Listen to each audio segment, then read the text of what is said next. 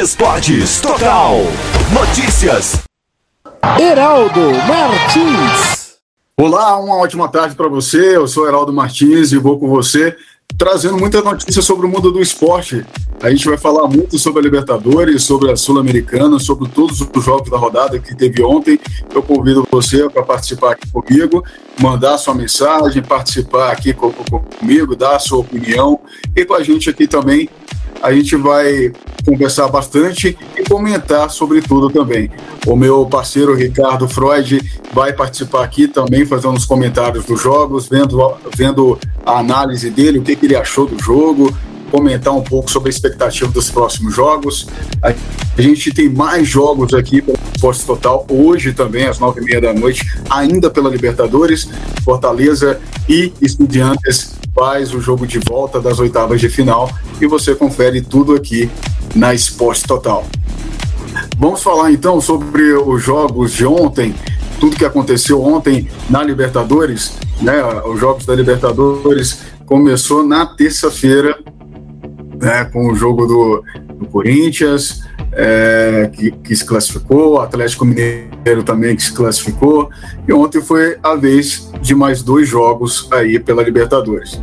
Destaque aí para o time do Palmeiras, né, que passou aí fácil, né, o Cerro Portenho, falando também sobre o jogo do Flamengo ontem também, que deitou e rolou no Maracanã, né, em cima do, do Tolima, que apareceu de uma forma totalmente diferente do jogo da ida, né? A gente vai repercutir aqui também. Bom, é, falando um pouco sobre o jogo do, do Palmeiras, né? Tá todo mundo aí falando sobre o gol de bicicleta aí do Rony, né? Ele que estava tentando o tão sonhado é, gol de bicicleta aí. E, ganhando todos os méritos aí da torcida do Palmeiras. E a, a coisa que a gente está vendo, assim, bem bacana também, é que não é só o palmeirense que vibrou com o gol aí do, do Rony de bicicleta, que estava tentando há vários, há vários jogos, né? É, a gente viu também muita, muito São Paulino, muito corintiano, muito palmeirense vibrando aí com essa com esse gol aí feito pelo Rony, né? Não foi o único jogo da rodada, não foi o único placar, né? O único gol marcado no jogo. O Palmeiras fez 5 a 0 no Cerro Portenho, já tinha vindo com, com vantagem para esse jogo da volta, né? É, mas aí também tivemos mais um gol do Rony, foram dois gols do Rony, um do Breno Lopes, um do Gustavo Gomes e o do Brian Samúdio.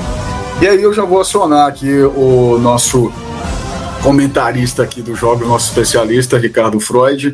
Ricardo, você acha que o Rony é, ele vem com moral aí é, para esses próximos jogos? Você acha que o Rony merece uma titularidade? É, ele que não começou, né, é, no início do jogo aí do, do Palmeiras, ele veio uma substituição. O Palmeiras ainda não estava tão bem assim no, no jogo, estava mais administrando, e depois que ele entrou, ele acabou dando um pouco mais de velocidade e fazendo o time chegar mais é, no gol do Cerro Portenho, que acabou convertendo nessa goleada aí de 5 a 0 O que, que você viu do jogo, Ricardo? Bom, muito, muito boa tarde, Geraldo Martins e ouvintes da Esportes Total. Afinal de contas, já são 6 horas e 4 minutos, horário de Brasília.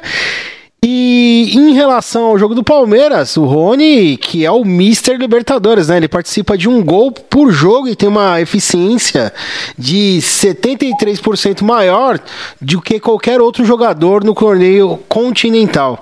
O Rony que foi feito aí para quebrar paradigmas, né? Pra... A torcida do Palmeiras tem muita gente que torce o nariz pro Rony, assim como torcia muito o nariz pro Daverson, e eles vão se tornando nomes importantes do, do Palmeiras, principalmente na Libertadores da América. Palmeiras que com a vitória de ontem diante da equipe do Cerro Portenho vai mostrando que é o favorito aí a, aos títulos, sabe, o meu querido Heraldo Martins? Vai mostrando que vai ser um dos principais, se não o principal candidato ao título da Libertadores dessa temporada de 2022, viu, Heraldo? É uma coisa que eu acho muito interessante, sempre gosto de comentar do Palmeiras, é a tranquilidade, né, para poder chegar no campo, né? Eles têm, acho que isso deve ser muito trabalhado com eles, é, a, o psicológico, né? É, parece que eles não estão enfrentando assim uma competição tão tão acirrada assim. Obviamente eles estavam tranquilos porque já tinham uma vantagem, né, no jogo de ida mas a tranquilidade que eles entram em campo, né, essa, essa coisa deles conseguirem administrar o psicológico, é, não sei, talvez acredito que seja o definitivo, né? É, muita gente fala assim, ah, o Palmeiras não tem o melhor elenco, mas consegue fazer é, com o elenco que tem esse controle psicológico que, a, na minha visão, acaba sendo definitivo para ser é, o Palmeiras mais uma vez como um dos favoritos para ganhar. Olha, Heraldo, em relação ao que você disse aí, eu vou falar uma coisa para você. O Palmeiras, ele é um, uma equipe que está ganhando experiência ainda mais nessa competição sul-americana que é a Libertadores.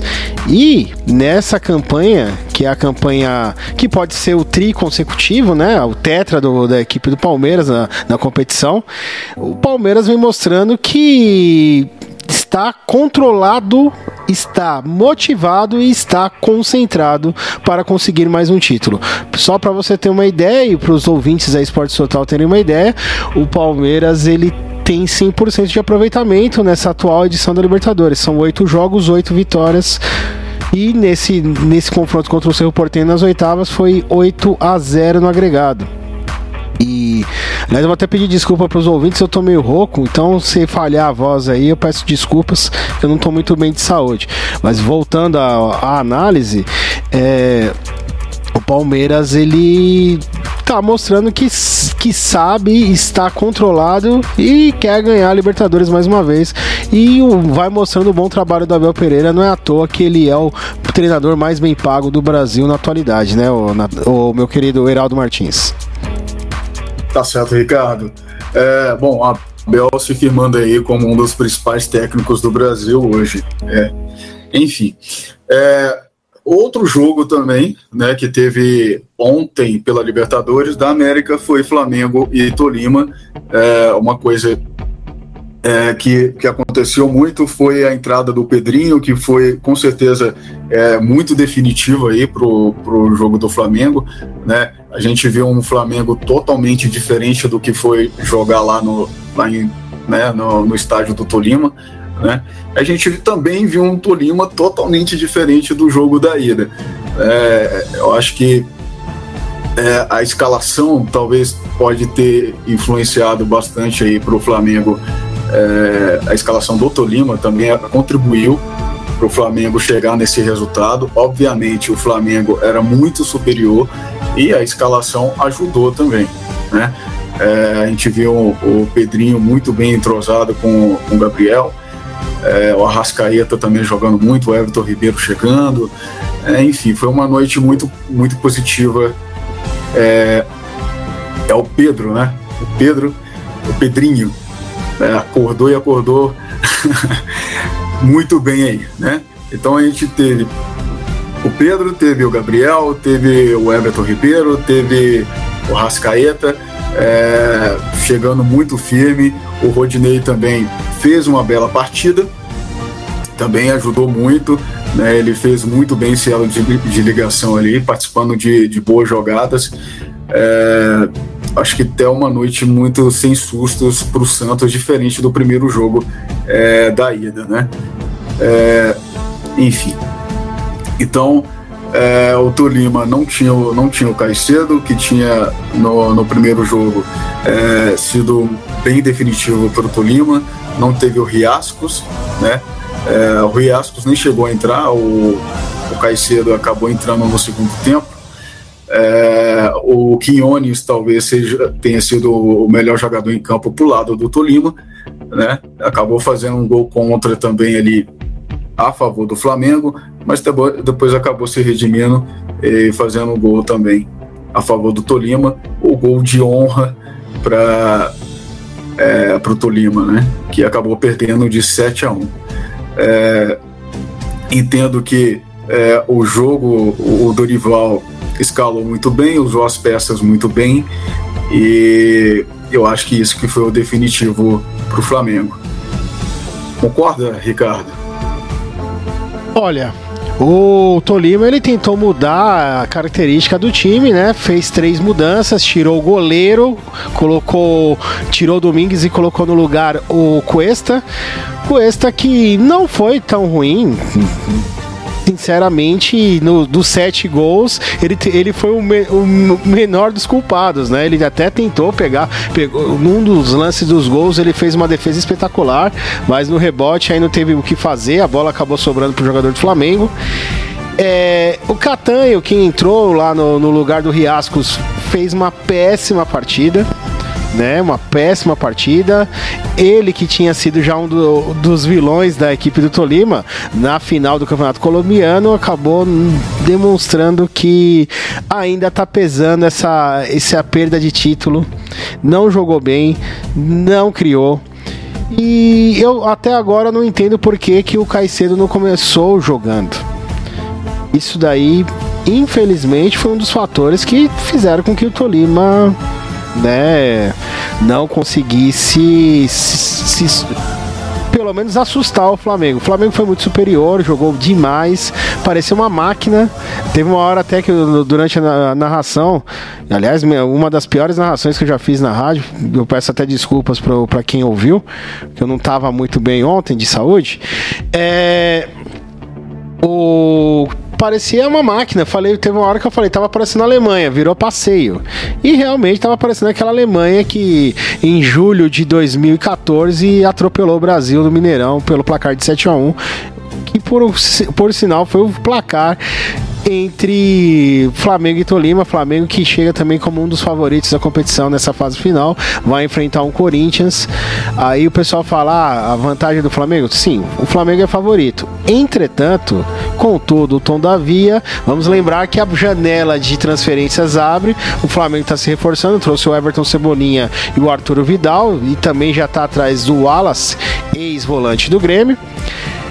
Por outro lado, o Corinthians também está se reforçando, né? Vai ter aí tempo para é, recuperar os seus jogadores lesionados. Trouxe o Yuri Alberto, tá atrás de Fábio Balbuena.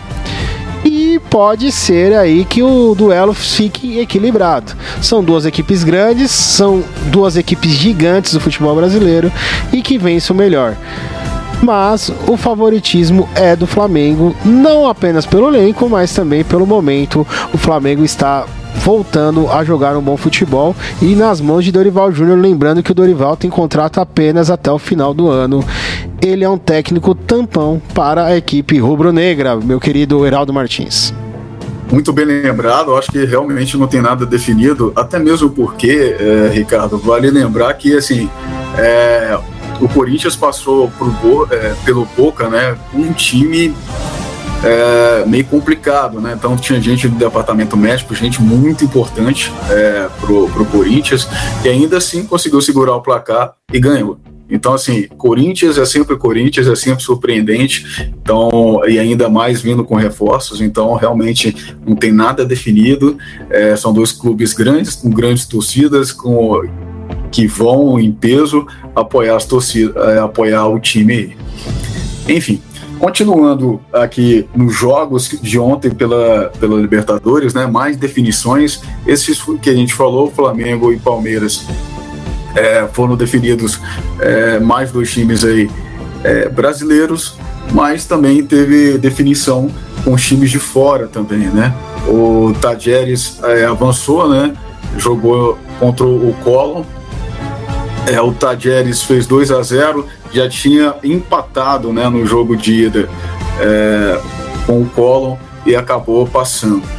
E quem passou também foi o Vélez, né? O Vélez avançou também é, em cima do River Plate, tinha feito 1 a 0 no jogo de ida e agora no jogo de, de volta foi 0 a 0.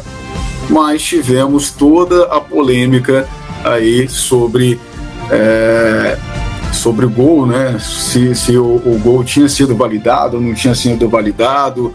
É, aparentemente ele é, houve um toque de mão, eu confesso que eu tive que ver e rever o lance várias vezes para poder dar o meu palpite, né? É, porque em determinado ângulo parece que ele apoia a bola com a mão, e em determinados ângulos parece que não, né? É, então, assim, o que poderia acontecer aí se esse gol fosse validado é que o River podia levar essa, essa disputa para os pênaltis, né? Então, é, como o gol foi anulado, acabou dando a vitória pro, pro Vélez. Enfim.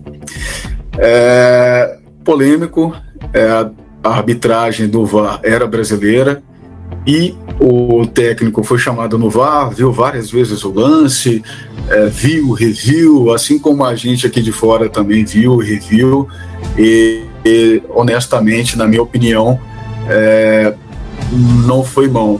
O que, aparece, o que aparece é que ele realmente escorou o braço para empurrar o, o jogador que estava cobrando ele, que estava em cima dele, e, e foi isso, na minha visão, que aconteceu. Você tem alguma opinião sobre isso, Ricardo?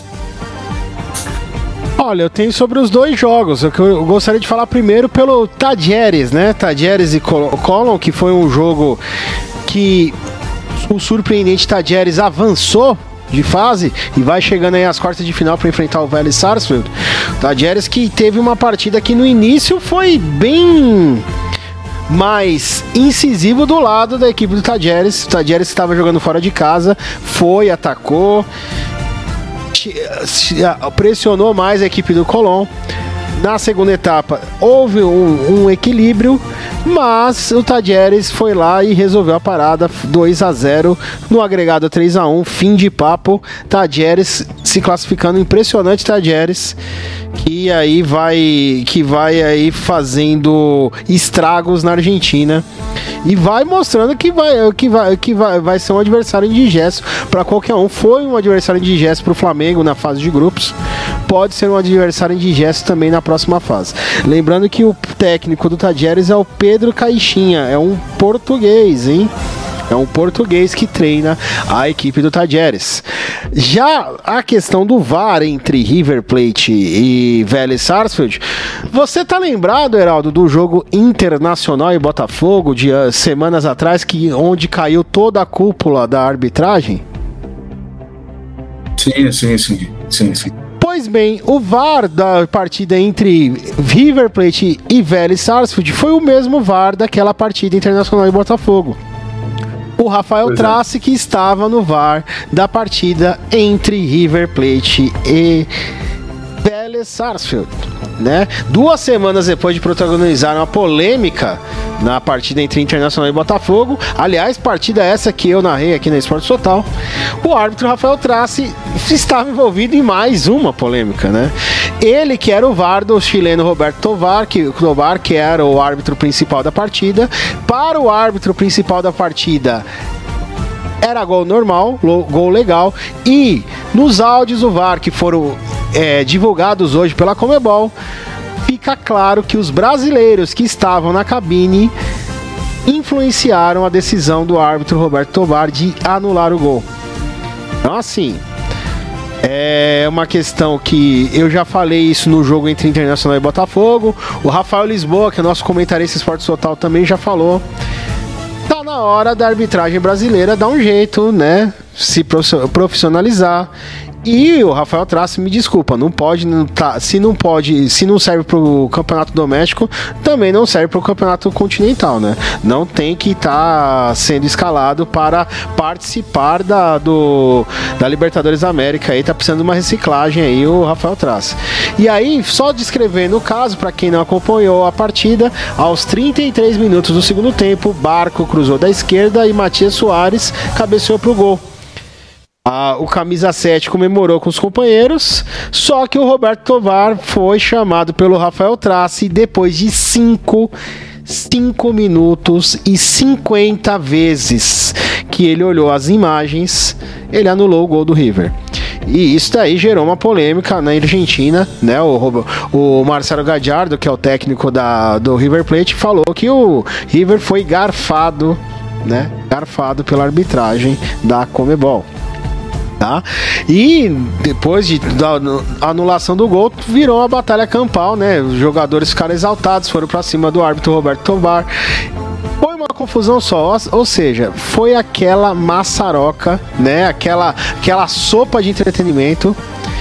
E no fim, digamos que deu a lógica, né? Deu a lógica, deu a equipe do Vélez que jogou melhor, né? O River surpreendentemente, na última partida do Julian Álvares, que foi vendido para o Manchester City, não conseguiu vencer, foi eliminado e passou o, o, Vélez Sarsfield, que nesse confronto de oitava de final foi superior à equipe do River Plate, teve mais brilhos, teve mais catimba e conseguiu segurar o gigante River Plate. E o Gadiardo está fora da competição continental, viu, Heraldo Martins? Pois é, Ricardo. É isso aí. É, bom, e hoje no Esporte Total tem mais Libertadores, né? Lembrando, tem Fortaleza e Estudiantes, e aqui no Esporte Total. Mais na frente a gente vai falar sobre a expectativa do jogo e, e vai comentar mais sobre isso, viu? Mudando a chave, vamos falar aqui sobre, sobre a Sul-Americana, tá? É, vamos falar aqui do jogo do, do Ceará, né? O Ceará venceu o The Strongs, é, já tinha é, vindo com uma vantagem né, do jogo de ida e acabou avançando. Ontem o Ceará venceu por 3 a 0 e já tinha vencido por 2 a 1 o jogo de ida, né?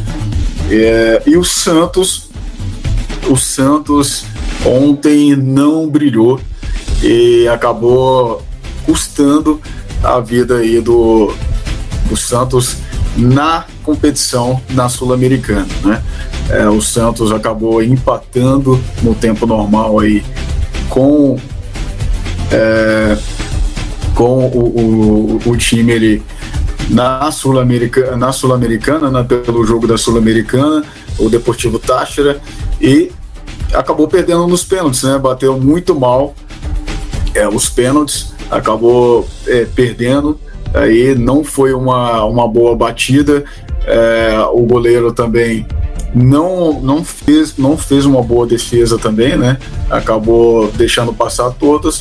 E era a noite do goleiro do, do Deportivo Táchira também, o que acabou sobre. É, acabou fazendo com que o Santos não passasse e a torcida ficou muito brava. Bom, vamos falar então, vamos aprofundar um pouco mais sobre esse jogo do Ceará, vamos ver Ricardo, o que, que você viu aí sobre o jogo do Ceará? Depois a gente fala sobre o jogo do Santos aí também. Ceará que tá fazendo história, assim como Fortaleza nas competições continentais, né? O Ceará que já tinha jogado outros torneios, vai aí, derrota o The Strongest, conseguiu derrotar o The Strongest tanto na Bolívia como no Castelão.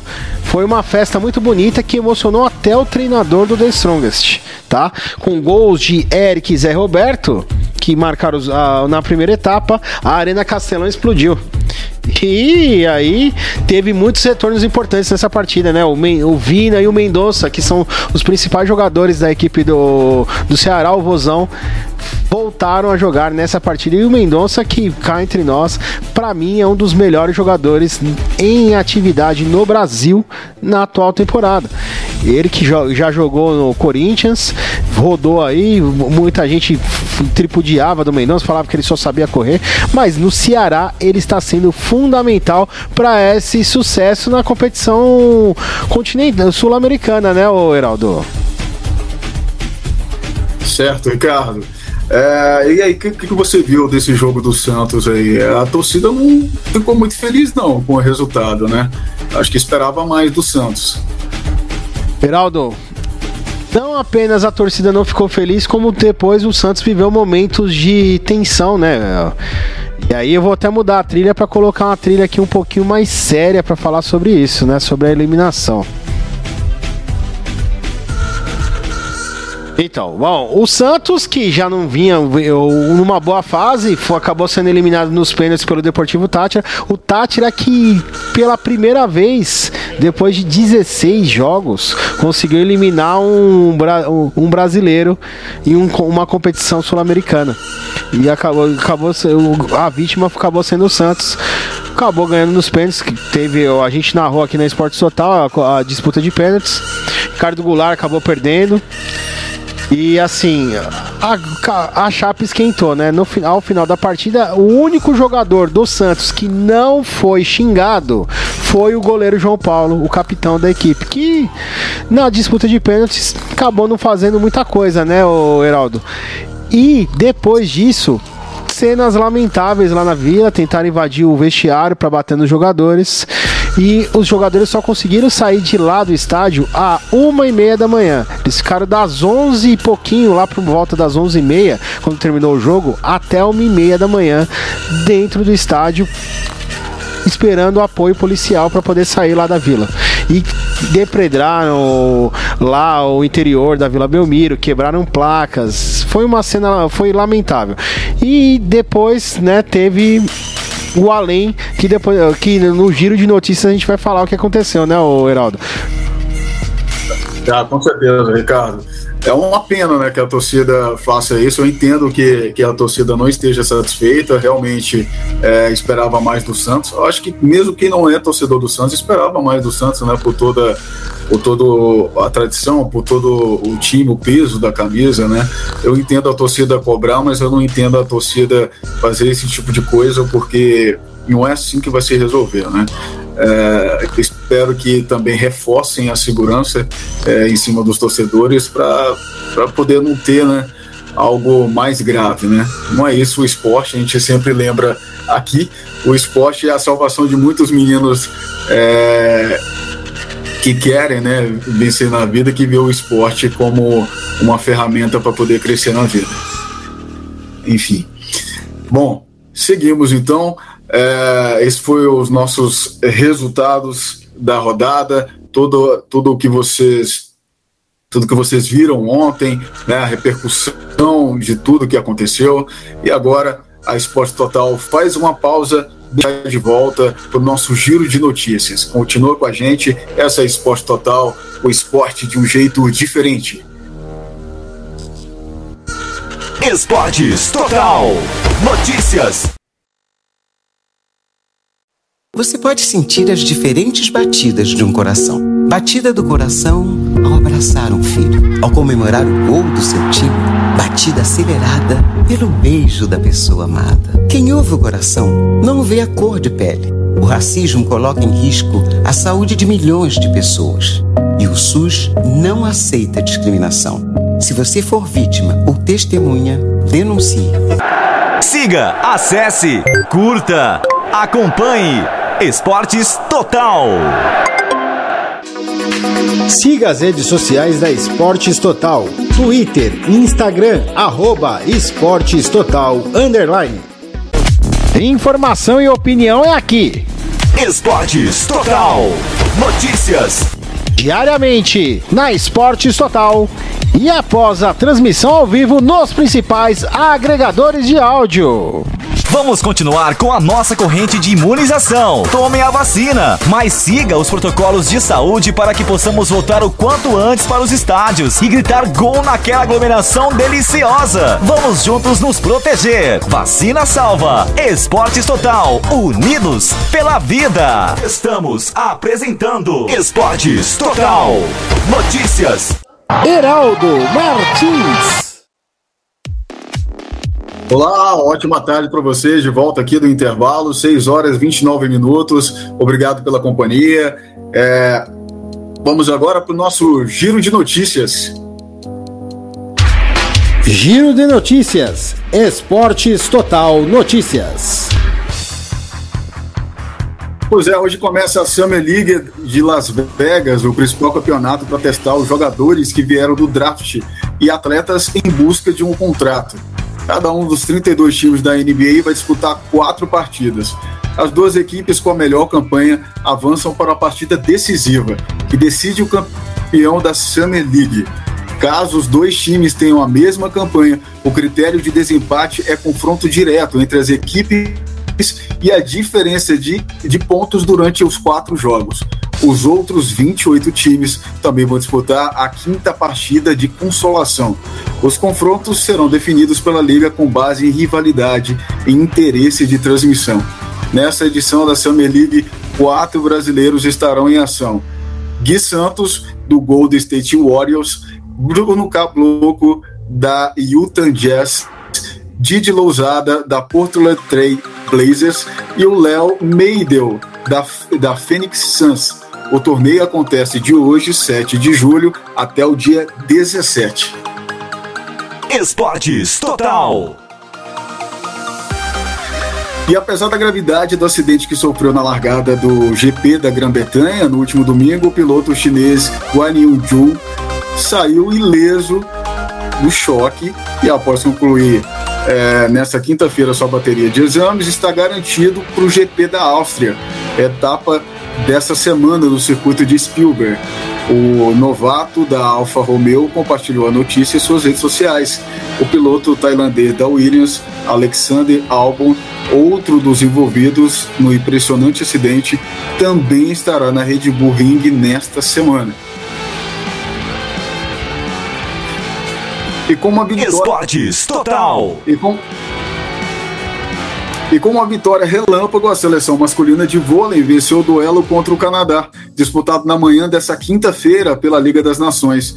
Em 1 hora e 27 minutos, os comandados por Renan Dalzotto venceram os canadenses por 3 sets a 0, parciais de 25 a 18, 25 a 19 e 25 a 16. Com esse resultado, o Brasil chega a sete vitórias na competição e garante virtualmente as vagas nas quartas de final. A terceira semana da Liga das Nações Masculinas de Vôlei acontece em solo japonês na cidade de Osaka. Próxima partida do Brasil pelo torneio será sexta-feira contra a França. Esportes Total. E nesta, nesta quinta-feira, a Britney Greener, estrela, é, estrela do Phoenix Mer, é, Mercury, do WNBA, se declarou culpada pela acusação de transporte de drogas na segunda audiência de seu julgamento, mas negou que tenha cometido o crime intencionalmente. Tá? A pena pelo crime de tráfico na Rússia pode chegar a 10 anos de prisão detida em Moscou desde fevereiro de 2022 com uma quantidade de THC, composto de maconha, na forma de óleo de haxixe, que é ilegal na Rússia, equivalente a Griner teve seu julgamento iniciado em 1 de julho. A próxima será em 14 de julho, segundo fontes da estatal TASS. O governo russo tem interesse de usar Griner como moeda de troca para a liberação de um traficante de armas preso nos Estados Unidos. Victor Bolt cumpre uma pena de 25 anos de prisão. Esportes Total. Daqui a pouco você confere a coluna Cage aqui na Esporte Total. Mas antes vamos falar aqui do Rafael Nadal. Rafael Nadal desistiu de disputar a semifinal de Wimbledon de Wimbledon por lesão. Depois de uma sessão de 33 minutos de treinamento, Rafael Nadal anunciou sua desistência de Wimbledon nesta quinta-feira e não enfrentará o australiano Nick Kyrgios nesta sexta-feira na semifinal. O espanhol veio sofrendo com uma fissura de 7 milímetros em seu abdômen e, mesmo assim, havia vencido o americano Taylor Fritz, 14 colocado, em 5 sets ele dará uma coletiva de imprensa mais tarde explicando os motivos de sua baixa. Assim, o australiano Nick Grig, é, Kyrgios passa para a final sem jogar e jogará sua primeira decisão do Grand, do Grand Slam na carreira, de, na carreira no domingo contra Cameron é, Norrie ou Novak Djokovic.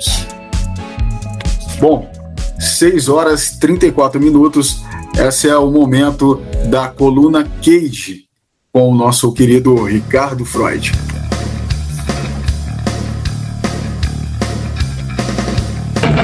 Cage. Sejam todos muito bem-vindos. Eu sou Ricardo Freud e esta é mais uma edição da Coluna Cage. Essa semana falaremos sobre boxe e MMA. Está no ar Cage. Cage Desde segunda-feira, dia 4, o Velódromo do Parque Olímpico do Rio de Janeiro está recebendo competições de boxe. O Campeonato Brasileiro de Boxe Elite, que reúne 173 atletas de todo o país, entre eles Beatriz Ferreira, prata nos Jogos de Tóquio, atual vice-campeã mundial nos 60 quilos, Keanu Marley, vice-campeão mundial nos 86 quilos, e Abner Teixeira, bronze em Tóquio nos 90 quilos. A competição, que vai até domingo, dia 10, está sendo transmitida ao vivo pelo YouTube da Confederação Brasileira de Boxe. Quem quiser ir assistir o torneio no velódromo também pode. A entrada é gratuita mediante inscrição online. As lutas começam às duas e meia da tarde e os resultados dos combates são divulgados todos os dias no site da entidade a partir das dez e meia da noite. Na próxima semana, a partir do dia 14, o Velódromo Carioca receberá o primeiro Grand Prix Internacional, com 52 atletas de países da América do Sul e Central. Serão 13 categorias de peso, entre masculino e feminino. A ideia, segundo a Confederação Brasileira de Boxe, é a possibilidade do Parque Olímpico de Deodoro receber no ano que vem um evento do calendário classificatório para os Jogos de Paris 2024. E o Jake Paul vira notícia mais uma vez. A luta que ele faria contra Tony Fury não vai mais acontecer. Em uma publicação nas redes sociais, o youtuber que está invicto no boxe profissional confirmou o cancelamento do duelo que estava marcado para acontecer no dia 6 de agosto nos Estados Unidos. Jake foi além e acusou Tommy de se esconder e ainda afirmou que está em busca de um novo oponente. Tommy Fury recebeu um aviso de rescisão. A Moss Family Promotions fez tudo para ajudá-lo, mas ele não estava interessado. Ele se escondeu, pela segunda vez seguida. Vou me apresentar para medir forças contra um novo adversário em cima da hora, 6 de agosto, no Madison Square Garden. Escreveu Jake Paul em sua conta oficial do Twitter na última quarta-feira. Justin Poirier e Michael Chandler foram protagonistas de uma encarada daquelas na área VIP da T-Mobile Arena, casa do UFC 276 em Las Vegas, Nevada, no último sábado. Lutadores, segundo e quinto colocados da categoria pesos leves, tiveram uma discussão áspera e precisaram ser apartados pelos seguranças do evento, pelo diretor de operações Ultimate, Hunter Campbell, e pelo campeão meio pesado, Jiri Prochaska. Flagra do climão foi registrado por Gilbert Durinho Burns, companheiro de treinos de Chandler. Apesar do interesse mútuo de se gladiarem no octógono, ainda não há previsão de que o combate aconteça. Mas, depois das cenas lamentáveis, é bem capaz que a luta aconteça em breve. Israel Adesanya foi alvo de críticas do público, de adversários e da mídia especializada após a quinta defesa de cinturão do campeão dos médios, realizada no UFC 276 no último sábado. Nigeriano confirmou seu favoritismo e venceu o norte-americano Jared Cannonier por pontos. Na divisão, o lutador de 32 anos invicto.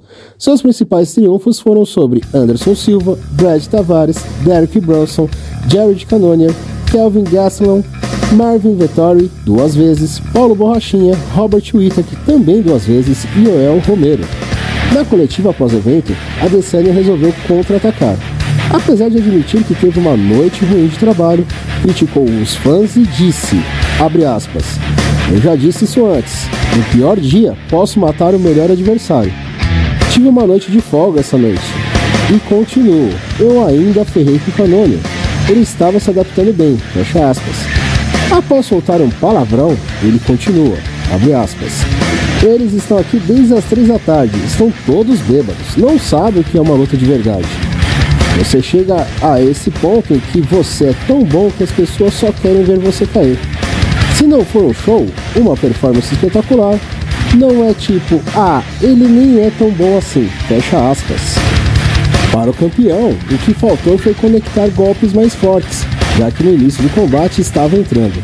Sobre o seu próximo adversário, a Adesanya confirmou que será contra o Alex Poitin e ainda provocou, dizendo que o brasileiro persegue por saber que ele ainda é o rei da divisão.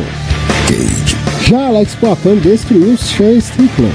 Com cruzado de esquerda certeiro, o paulista nocauteou o norte-americano aos 2 minutos e 36 segundos de luta, no primeiro round. Com a vitória, Poitin será o próximo adversário de Israel Adesanya, pela disputa do cinturão dos médios. Lembrando que, no passado, os dois já se enfrentaram no kickboxing, e o brasileiro levou a melhor ambas as vezes, em 2016 e 2017, o Glory. Na segunda luta, o Atan ainda conseguiu nocautear o nigeriano. A performance de Platão foi elogiada por nada mais nada menos que John Bones Jones. ex-campeão do Ultimate dos meio pesados, após assistir o combate do lutador de peso médio, repostou no Twitter, abre aspas, Mano, acabei de voltar e assistir Alex Poatan lutar. Ele fez parecer fácil demais. Realmente difícil de acreditar que ele estava sem classificação antes dessa luta. Fecha aspas. Cage. E o Bellator sofreu uma baixa muito importante para o seu próximo evento. Patrick Pitbull sofre lesão e tem a sua primeira defesa de cinturão cancelada. O atual campeão peso leve do Bellator, Patrick Pitbull, vai ter que esperar mais um pouquinho para defender seu título. De acordo com informações do site norte-americano Sherdog, o brasileiro sofreu uma lesão e precisou ser retirado do confronto diante de Sidney Outlaw, que aconteceria na luta principal do Bellator 283, marcado para o próximo dia 22 de julho. Com a saída de Pitbull, a franquia precisou fazer mudanças no card e anunciou na última terça-feira, dia 5, que a luta principal do Bellator 283 agora será entre Douglas Lima e Jason Jackson, que vão se enfrentar na divisão meio-médio. Antes adversário de Patrick, Sidney Outlaw agora vai fazer o como event da edição e encarar Tofik Musayev. Atualmente com 36 anos de idade, Patrick Pitbull possui um cartel de 24 vitórias, 16 delas por nocaute e 10 derrotas no MMA profissional. O campeão peso leve da organização norte-americana conquistou o cinturão na sua última luta, que aconteceu em novembro do ano passado, derrotando Peter Quelly no nocaute técnico no segundo round. Okay. Então é só, ficamos por aqui. Até semana que vem para mais uma coluna Cage. Cage.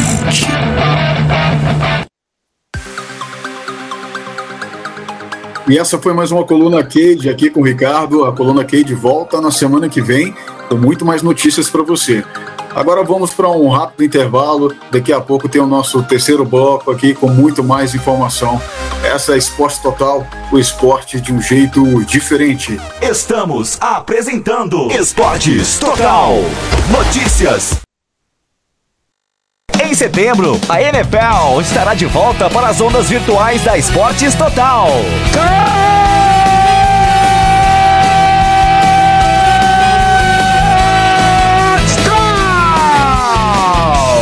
teremos a maior cobertura da NFL no rádio brasileiro com até quatro jogos por semana. Você já sabe, a casa da NFL no rádio no Brasil é aqui. Esportes Total.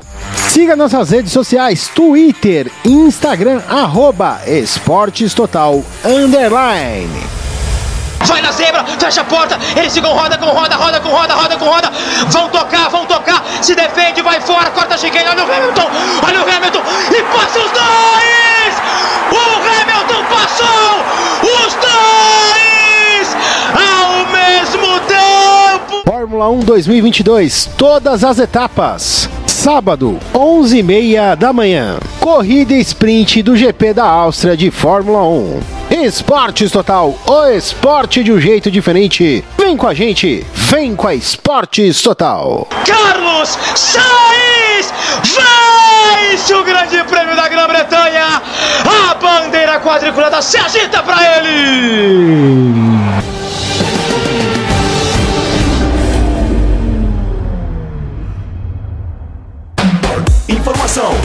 Notícias, bastidores, o que rola em todo esporte. Aqui, Esportes Total.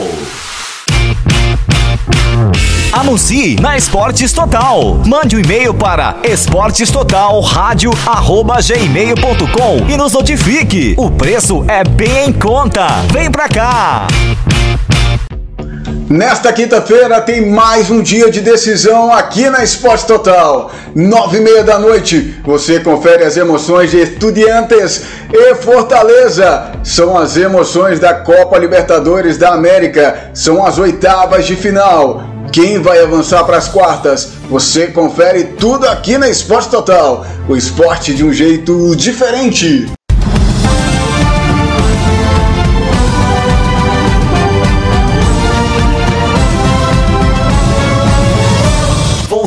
Apresentar Esportes Total. Notícias. Heraldo Martins. Olá, boa tarde. 6 horas e 45 minutos. Vamos ao nosso terceiro bloco. Vamos ver aí o que que está acontecendo nos bastidores do mundo da bola, né? É, depois dessa rodada do, da Libertadores aí, é, dois técnicos caíram, né? É, destacando aqui o técnico do, do Boca Juniors, né? E depois da eliminação para o Corinthians, é, ele foi demitido, né? O Conselho de Futebol, liderado pelo ídolo do clube e atual cartola Chenese Juan Roman Riquelme, decidiu demitir Sebastião Batalha do comando. Técnico do Boca Juniors, Batalha, que estava no comando do clube desde agosto de 2021, não resistiu à eliminação dos pênaltis para o Corinthians nas oitavas de final da Libertadores. Sebastião Batalha deixa o cargo de técnico do Boca Juniors, Boca Juniors após 57 anos. Foram 29 vitórias, 17 empates e 11 derrotas. O treinador conquistou dois títulos pelo clube: Geraldo. a Copa da Argentina. Oi. Só vamos corrigir uma coisa: 57 jogos, viu? 57 anos. Os cara, o cara começou a treinar quando era criança. Perdão, perdão, gente, é isso mesmo, 57 jogos. Então, Sebastião Batalha deixa o cargo de, técnico do Boca após 57 jogos, e não anos. Foram 29 vitórias, 17 empates e 11 derrotas. O treinador conquistou dois títulos pelo clube, a Copa Argentina de 2021 e a Copa da Liga Profissional Argentina de 2022. Um outro técnico também que foi mandado embora foi o Julio César Falcone, não resistiu à eliminação do Colo diante do Tajeres e também é mais um técnico desempregado na Argentina. A direção do clube argentino demitiu toda a comissão técnica. Falcone encerra sua segunda passagem pelo Colo, a primeira entre setembro de 2006 e abril de 2007. O treinador completará 66 anos no próximo dia 20. Que presente de aniversário, belo presente de grego, hein, Ricardo? É, uma coisa que sempre me questiono muito sobre essas decisões de demissão de técnico é saber se realmente é, eles foram os principais culpados né, de, dessa, dessa derrota. Né? É, a gente teve há pouco tempo até é, é uma polêmica né, de um técnico aí reclamando, né, pedindo para sair, porque é, não chegou reforços para o time dele e ele caiu fora, né? Então, o que, que, é mais definitivo? Foi os reforços que não foram é, prometidos que não vieram? É, você acha que a demissão mesmo foi o melhor caminho? Como que você avalia isso aí? Bom, Sebastian ba tanto Sebastian Batalha como Júlio César Falcione estavam pendurados.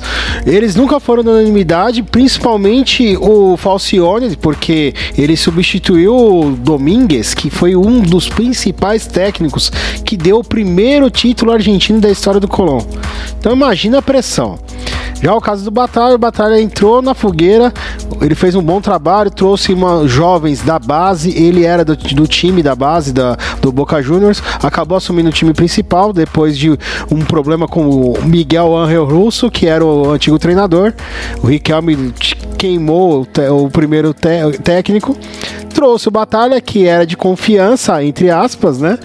Pra apagar o um incêndio. E ele apagou, ganhou dois títulos. Ganhou a Copa da Argentina de 2021 e a Copa da Liga Argentina, que é o campeonato argentino, né? O, o clausura desse ano. E o tanto é que o Boca já está classificado para a próxima Libertadores da América. Mas nunca foi unanimidade, tanto é que agora o favorito a assumir a, o cargo de diretor técnico do Boca Juniors é o Ricardo Gareca, atual treinador da seleção peruana. E Além do Gareca, o Boca está atrás de Leandro Damião. Lembra do Leandro Damião? Atacante do Internacional, meu querido Heraldo Martins? Olha, pode é, pintar oportunidade para ele, então, comandar o time lá. É, ser o comandante de ataque no lugar do Dario Benedetto, que isolou aquela bola lá no, nos penais contra o Corinthians. Benedito por Damião, quem diria, um brasileiro no lugar de do Pipa. Pipa, sabe por que, que é Pipa o apelido dele, ô Heraldo? Por quê, hein? Por causa do nariz dele que tem um formato de cachimbo.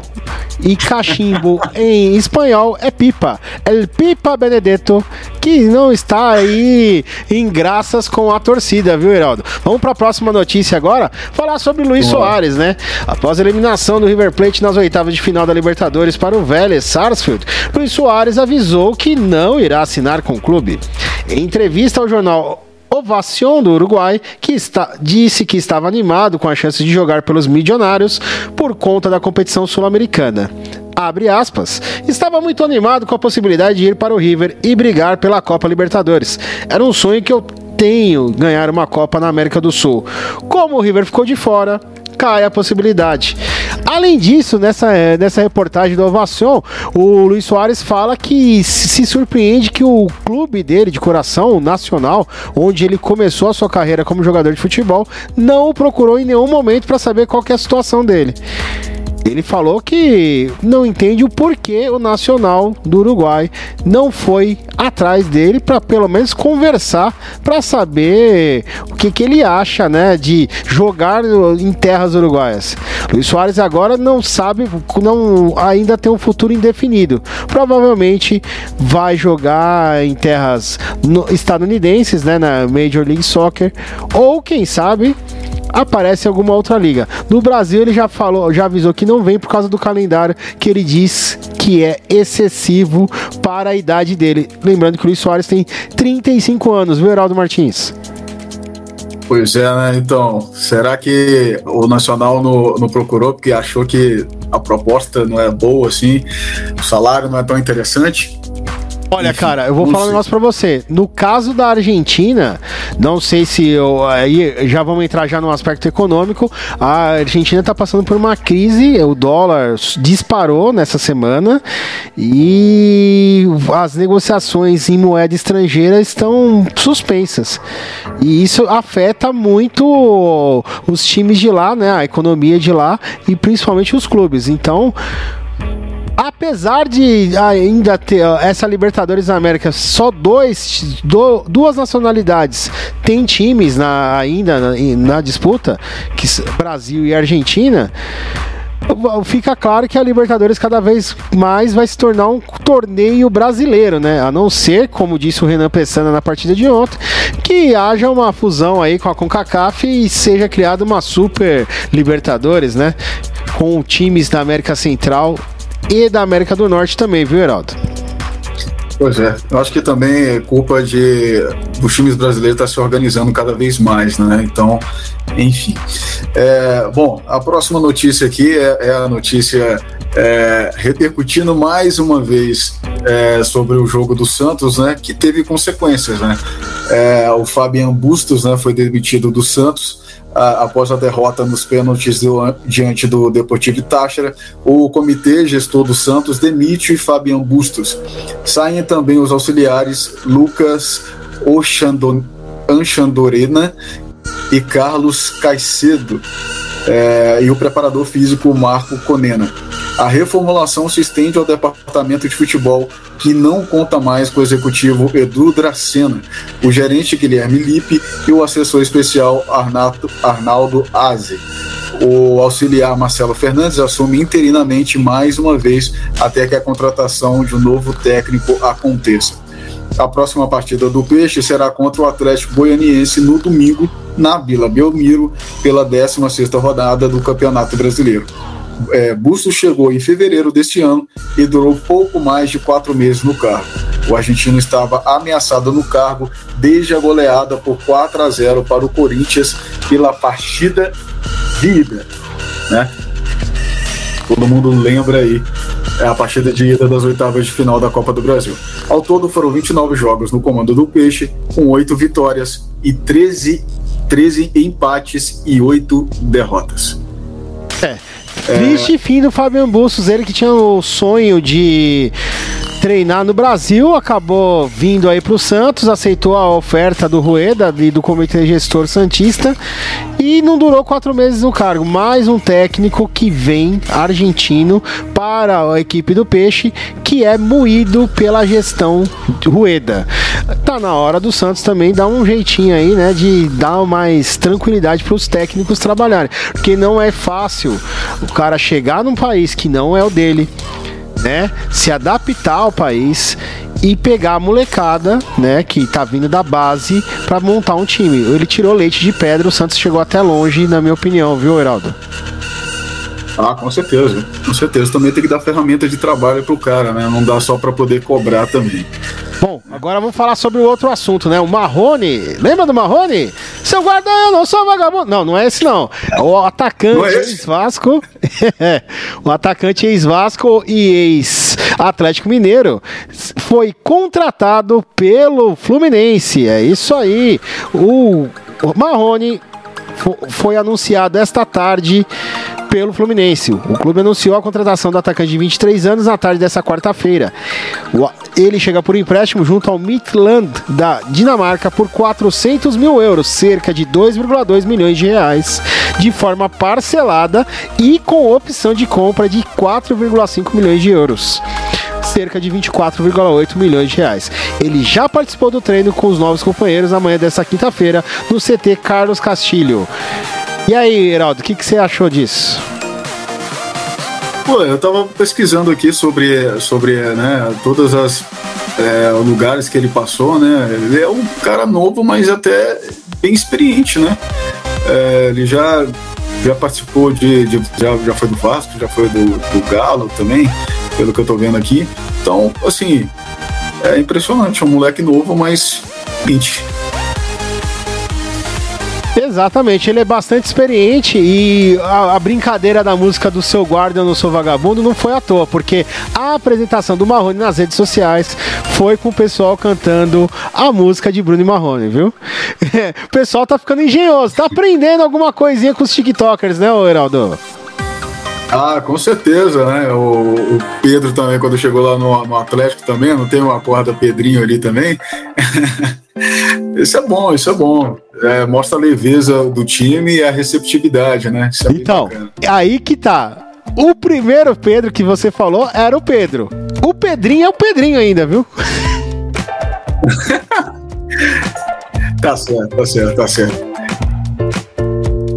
Bom, agora é o Lenglet no Tottenham, o zagueiro francês Clement, é, Clemente Legles será contratado pelo Tottenham pelo empréstimo junto ao Barcelona. O contrato é válido até junho de 2023 e, segundo o jornalista Fabrício Romano, os clubes ainda acertam detalhes finais para finalizar a negociação. O mundo da bola quente aí, cheio de, de novidades, e o meu francês que não é dos melhores, né? Mas até que foi bom, Clem, é, o, o certo seria Clemão Lenglet. Mas tá ótimo, tá ótimo, Heraldo Martins. E o tá Regis ótimo, tá querido. Ao Bom, agora vamos falar sobre o Regis. Regis, é, Regis, ex-Bahia, ex-Corinthians, está de mudança. A diretoria do Curitiba já liberou o Regis, pouco utilizado nas últimas semanas, para deixar o Couto Pereira na próxima janela de transferências. O atleta com passagens com ba por Bahia e Corinthians provavelmente voltará para o Bugre, o Guarani de Campinas, onde foi destaque na última temporada, Heraldo. Pois é, Ricardo. E mais notícias ainda é, desses bastidores do mundo né, da, do esporte. Né, agora tem o, os reforços gringos ao Leão do Pice, né, ao Fortaleza. Aí. É, o Fortaleza acertou a contratação do zagueiro Emanuel Brits, de 30 anos, vindo do União de Santa Fé da Argentina. Na terça-feira, dia 5, o meia venezuelano Otero também foi apresentado. Realizou exames físicos e médicos e treinou pela primeira vez no Centro de Excelência Alcides Santos, no Pice. É, em contrapartida, Renato Kaiser pode estar de saída, tem proposta do futebol sul-coreano e pode sair por empréstimo. É, entre chegadas e partidas, o Fortaleza vai se reforçando aí para a sequência da temporada. Fortaleza que vive uma situação complicada na Série A, mas que na Libertadores joga hoje contra o Estudiantes, né? Aliás, ô Heraldo, você me permite? Posso soltar um negocinho já que eu tô na técnica aqui? Claro, fica à vontade. Não esqueçam, hoje tem Libertadores aqui na Esporte Total. Nesta quinta-feira tem mais um dia de decisão aqui na Esporte Total. Nove e meia da noite, você confere as emoções de Estudiantes e Fortaleza. São as emoções da Copa Libertadores da América. São as oitavas de final. Quem vai avançar para as quartas? Você confere tudo aqui na Esporte Total. O esporte de um jeito diferente.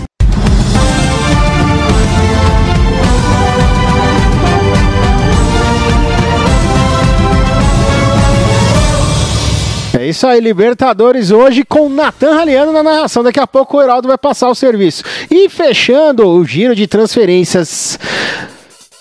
Gabriel Sara aceitou a proposta de 11 milhões de euros e está indo para o Norwich da Inglaterra. Segundo o GE.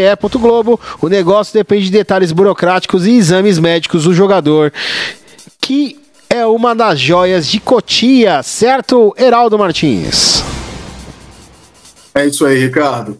E agora vamos falar um pouco, né, sobre, né, sobre o jogo de logo mais, né, sobre Estudiantes e é, o Fortaleza, né? O Fortaleza que começou é, o jogo pressionando mais o Estudiantes, acabou fazendo um gol, mas não conseguiu é, segurar o placar, né? É, e acabou cedendo um empate. Né? É, as pessoas até muito discutem sobre essa é, essa característica aí do Fortaleza, né? Porque o Fortaleza ele é um time que, que pressiona bastante, é, chega muito no, é, né, no, no, gol adversário, porém é, não consegue converter, né?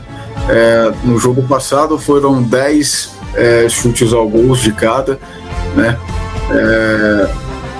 mas, mas com mais perigo mesmo quatro para o Fortaleza e dois para o Estudiantes.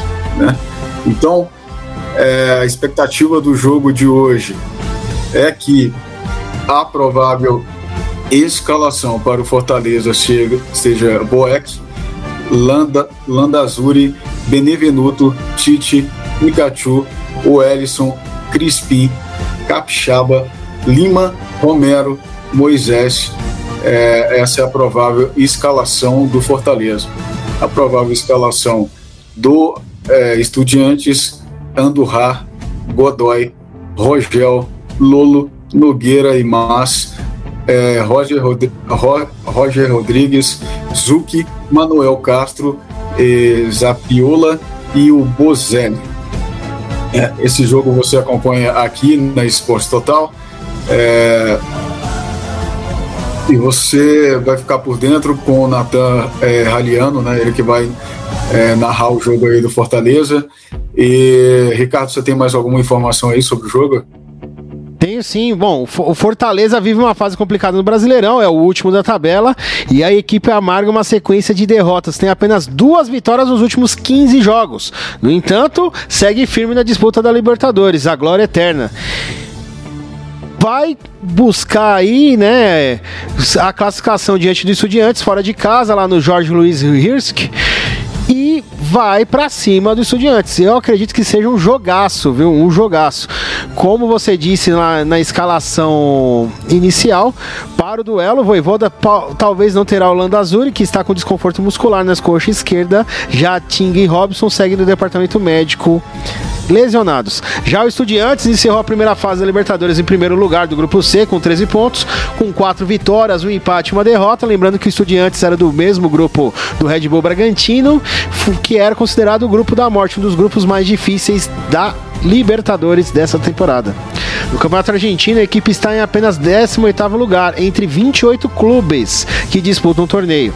Das seis rodadas já disputadas, a equipe vem de uma sequência de três derrotas diante do Arsenal de Sarandi, News Old Boys e do Independiente. Além disso, foram apenas duas vitórias e um empate nesse período. Na coletiva de imprensa, o técnico Ricardo Zielinski disse que este é o jogo mais importante do ano e que o grupo estudou Fortaleza e que pretende fazer a partida perfeita para conseguir a classificação. A arbitragem da partida fica por conta do Uruguai Estevão Stoich, assistido por Carlos Barreiro e Pablo Llarena. O quarto árbitro vai ser Roberto Pérez e o VAR Juan Lara. O quarto árbitro é peruano e o Juan Lara é chileno. Ah, o trio de arbitragem será uruguaio, viu, meu querido Heraldo Martins? Já que o maior desafio do Fortaleza é para jogar lá no, no, campo do Estudiantes é, será o psicológico mesmo, porque visto que é a primeira vez que o Fortaleza está jogando, chegou, está chegando longe, né? Pode chegar às quartas de final aí, tá tudo muito bem equilibrado para as duas, os dois times, né? Para poder avançar.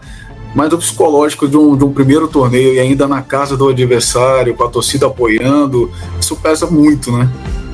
Pesa bastante, mas eu sou da seguinte opinião: Fortaleza, para ele se chegar nessas oitavas de final, chegar nessas oitavas de final, ele fez o impossível, que foi o que? Ganhar fora de casa na partida decisiva que ele precisava fazer o resultado. E o Fortaleza foi lá e fez o resultado que ele precisava.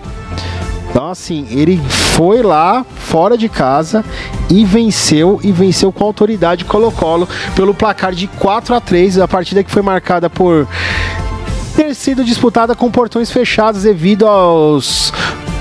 aos. como que eu posso dizer? As atitudes racistas da torcida do Colo-Colo.